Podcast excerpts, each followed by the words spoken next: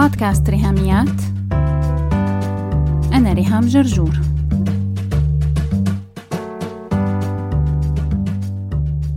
مرحبا مكملين بسلسلة السموم وموضوع العلاقات السامة وبحلقة اليوم رقم 111 من بودكاست ريهاميات راح نحكي عن شركاء الحياة السامين. بشجعك تسمعي الحلقة الماضية يلي فيها استعرضنا أربع شخصيات للصديقة السامة واليوم رح نحكي عن علاقات الارتباط السامة سواء خطوبة أو زواج.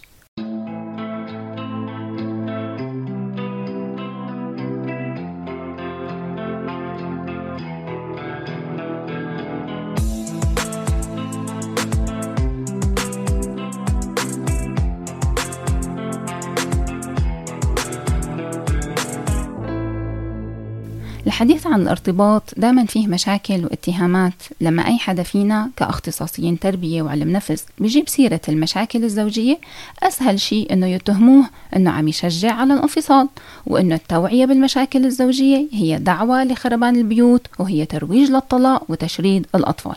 لكن المذهل بموضوع الزواج كم الجهل والاستهتار حواليه.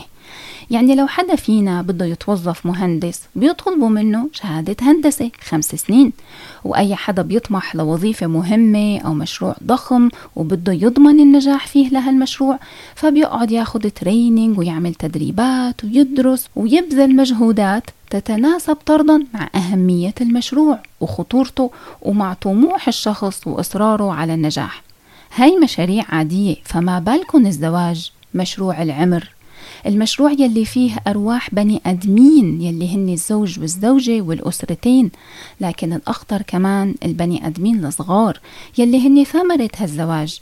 فلو كان زواج ناجح وجيد بتكون الثمرة أطفال متربيين يكبروا ليكونوا مواطنين صالحين وبشر سعداء وأشخاص ناجحين. لكن لو الزواج سام فعم نشوف يلي عم نشوفه مؤخرا بمصر.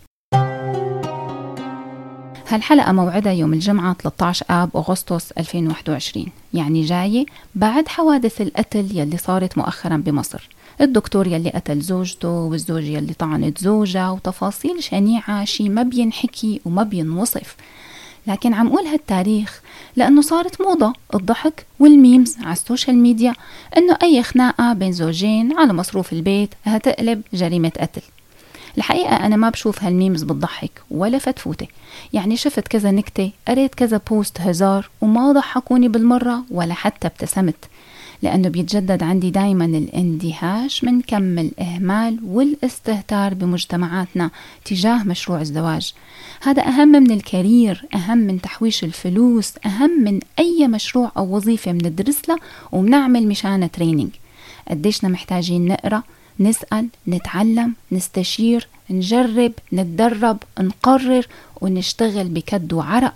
لو كان فعلا بهمنا إنجاح مشروع الزواج. أو المينيموم وأضعف الإيمان أنه على الأقل يعني ما حدا من الزوجين يقتل الثاني حرفيا بجريمة شنعاء.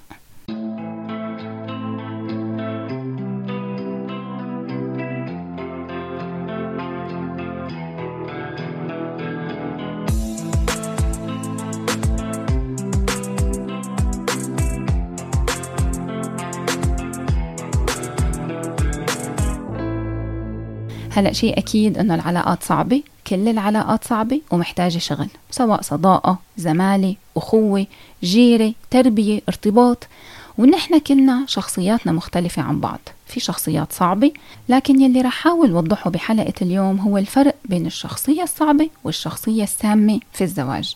هلا لو أنت كنتي مخطوبة وعم تعاني من علاقة سامة مع خطيبك ولقيتي إنه حلقة اليوم تنطبق عليه وإنه هو شخص سام بكل معنى الكلمة فلازم تفكري جديا بالانفصال انتو لسه مخطوبين. لأنه الزواج بحد ذاته له صعوباته وتحدياته الكبيرة ومو ناقصه إنك تبدأي حياتك الزوجية من أولها سم. يعني كأنك حاطة أساسات للبناء وجاية تعمري الطابق الأول لكن عم ينخر السوس بالخشب يلي بالأساسات. انسي إنه المبنى يتبني. هذا رح يضل على الأرض إذا ما كان كمان نزل فيك لتحت الأرض ودفنك بالحياة.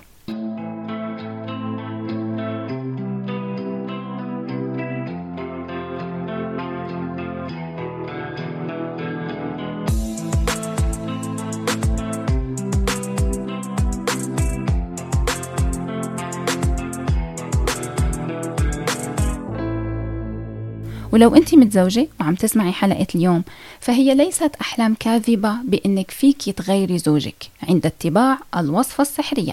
كأنه كيكة عم تخفص معك كل مرة وحلقة اليوم نصائح للكيكة الإسفنجية المنفوشة. ما في هيك شي بالزواج لأنه ما حدا فيه يغير حدا تاني.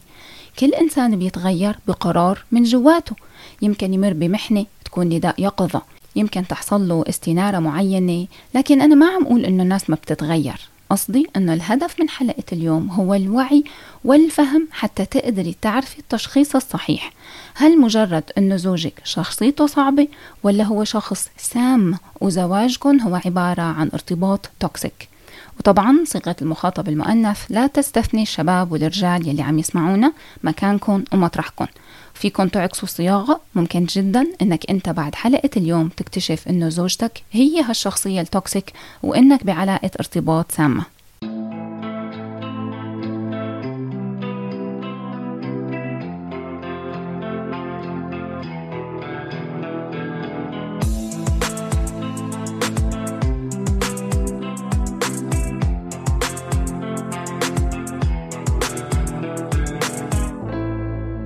الشريك السام هو شخص له تأثير سلبي بحياتك لأنه بيستغلك بشكل مستمر وبيمتص طاقتك بالكامل عن طريق دراما تضخيم للأمور بدون أي داعي ومعيشك في حالة إنهاك نفسي وعقلي وعاطفي وجسدي من كل النواحي. علاقة الارتباط السامة بتسلبك سعادتك تقديرك لذاتك ومع الوقت بتسلبك حياتك بالكامل. وممكن توصل لدرجة بتكون خطر عليكي وعلى أولادك خطر على سلامتكم تعالوا نتعرف على ثلاث ممارسات سامة بيعملها الشخص السام بعلاقة الارتباط التوكسيك واحد الأذى سواء كان الأذى جسدي أو نفسي. إيذاء شخص آخر بأي طريقة أو شكل هو أمر مرفوض تماما. مهما قال وعد هالشخص المؤذي إنه رح يتغير لازم الأذى يتحط له حد ويقف تماما. الأذى المقصود والأذى الغير مقصود لكنه متكرر ويعبر عن عجز تام للشخص المؤذي أنه يتوقف عن أذيته إليك. الشخص المؤذي بيلعب على النظرة الدونية للذات. يعني لو عندك صغر نفس أو شك بقيمتك فالزوج السام بيكون انتهازي بيستخدم هالنقطة كمدخل لإيذائك. لكن بنفس الوقت ممكن يكون بيخترع تبريرات لتصرفاته وسلوكياته وبصنفها دايما إنه هي بدافع حسن النية أو نابعة من حبه إلك الأذى بياخد أشكال غير الشتيمة والضرب. هدول المألوفين أكتر شيء إنه واحد عم يأذيني بإنه يسبني أو يضربني. لكن أنواع الأذى أكتر من هيك وفي منا أنواع أذى متخفي لكن رح نفضحه لهالأذى ونسميه بأسمائه الحقيقية ونعدد أنواعه. واحد التحكم. لما زوجك يمارس التحكم التام بكامل تفاصيل حياتك. شو بتعملي؟ وين بتروحي؟ كيف بتلبسي؟ كيف بتحكي؟ كيف بتفكري؟ بخليكي عايشة حالة رعب دائم إنك لازم ترجعي له بكل كبيرة وصغيرة مع انعدام الثقة نهائيا فيكي. رحتي مع رفقاتك يبقى تتصوري سيلفي بالمكان يلي انتو فيه. لتثبتي له إنه يلي وافق عليه هو يلي صاير سواء بشكلك بتحركاتك تواصلك مع الآخرين مرتبك علاقتك بأهلك أي شيء وكل شيء هو عاطي حاله السلطة المطلقة بالتحكم التام فيه. الشكل الثاني من الإيذاء التحقير وعادة بيكون قدام الناس سواء العيلة أو الأصدقاء. الهدف هو الإذلال والسيطرة. بالتحقير بيخليكي تكوني صغيرة بعين نفسك وعاجزة تماما عن الدفاع عن نفسك أو الرد. ثلاثة تحسيسك بالذنب. لو بتحبيني ما بتعملي هيك. أو لو بتحبيني ما كنتي عملتي هيك. أنا كنت مفكر إنه هالشي بيعني لك بس واضح إني كنت غلطان.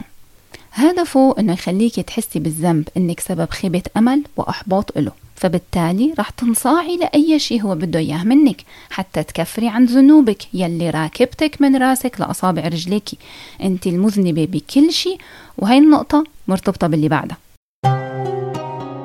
أربعة تحميلك مسؤولية مشاعره. أنت بتستفزيني أنت قصدة تزعليني أنت بتتلككي حتى تعصبيني. أنت عملتي أنت ساويتي أنت المسؤولة عن كل المشاعر السلبية عندي. أنت السبب فيها. هدفه أنه يضل يدفشك لورا لحد ما يحشرك بالزاوية وتكون حياتك هدفها إسعاده بشكل دائم. طالما أنت المسؤولة والذنب ذنبك فهو هيك بيسيطر عليكي وبيتحكم فيكي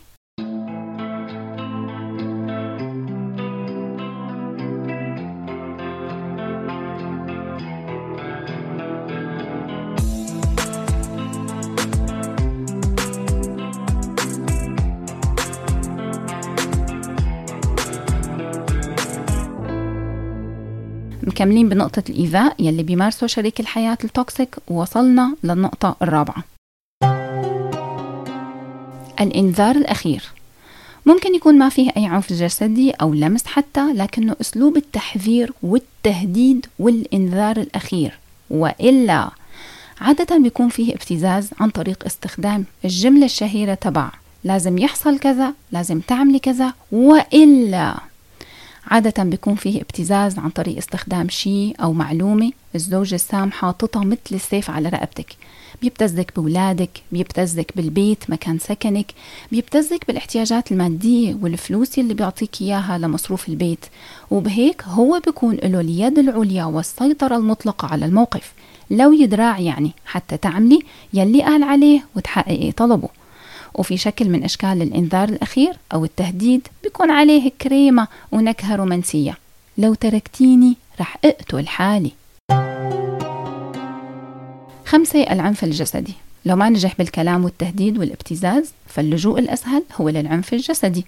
وهذا ما بده شرح. له درجات طبعا مثل رمي وتكسير الأشياء مع احتمال رمية عليكي أو مسك الذراع بعنف أو الصفع على الوش أو الدفع أو الكعبلة حتى تقعي أو الخنق أو الضرب المبرح باستخدام جسمه أو أدوات أخرى.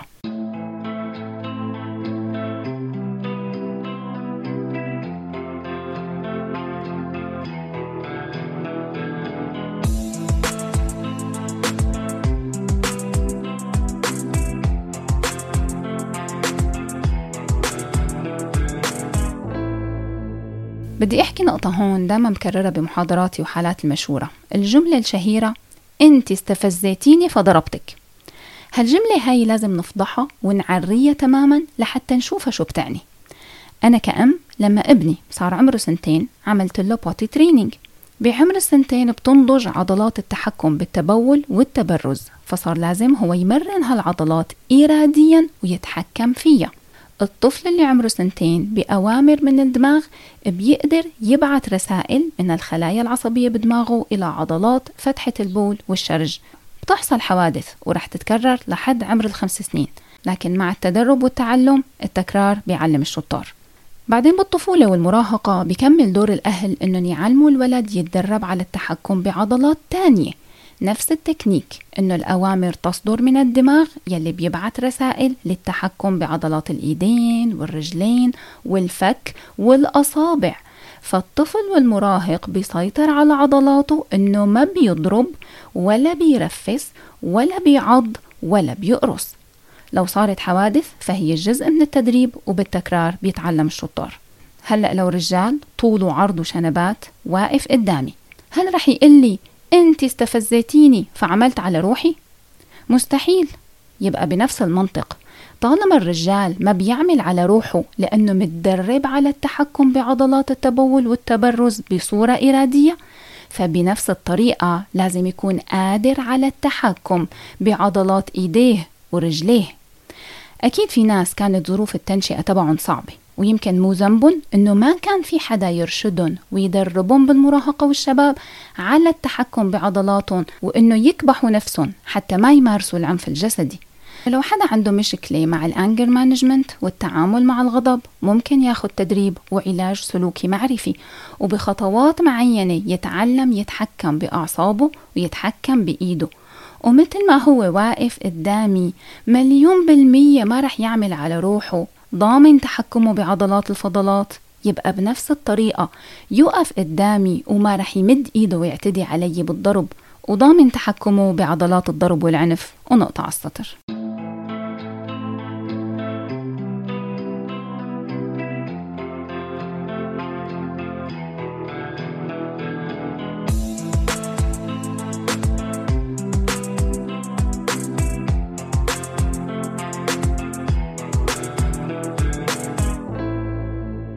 حكينا عن أول نوع من الممارسات السامة لشريك الحياة توكسيك وهو الإيذاء بأنواعه.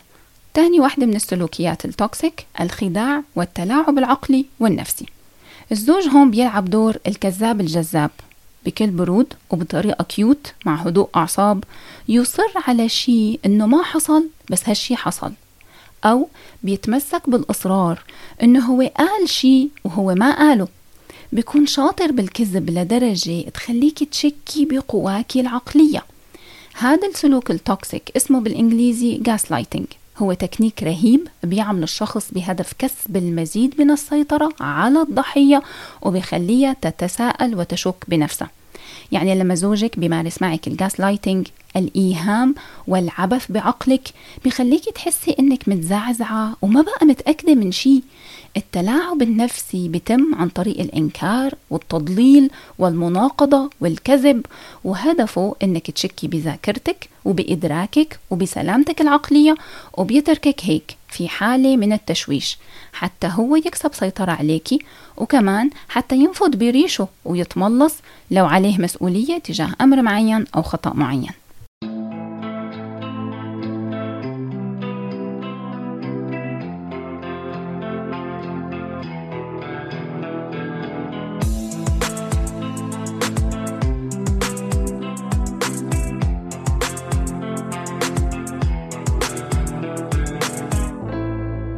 ثالث ممارسة والأخيرة اللي رح نحكي عنها اليوم هي الاستغلال. بيستغل طيبتك بيستغل حبك إله بيستغل نقاط ضعفك. يمكن انت أهلك متوفين ما عندك أخوات ما لك ظهر وسند. بيستغل إنه ما عندك دخل وهو يلي بيصرف على البيت فبيمنع عنك حقوقك المادية. بيستغل أي شيء فيه يستغله لحتى تكوني خاتم بأصبعه ويمسح وجودك وكيانك تماما. وقت حلقتنا خلص لكن موضوعنا ما خلص. لهيك بشوفك على خير إن شاء الله بالحلقة الجاي يلي رح نحكي فيها عن التسمم في الأسرة وسلوكيات الوالدية السامة بموعدنا صباح الجمعة الجاي مع حلقة جديدة من بودكاست ريهاميات. بس هيك. لو عجبتكم الحلقة لا تنسوا تشاركوها على ال social media حتى ناس أكثر تستفيد. تقدروا تتواصلوا معي عبر الموقع الإلكتروني لبودكاست ريهاميات www.rihamiat.com أو تبعتوا لي إيميل على ريهاميات at gmail.com أو message واتساب على الرقم 020 12 79 709 719 وعلى الفيسبوك دايما تابعوا صفحة وهاشتاج ريهاميات. سلامات.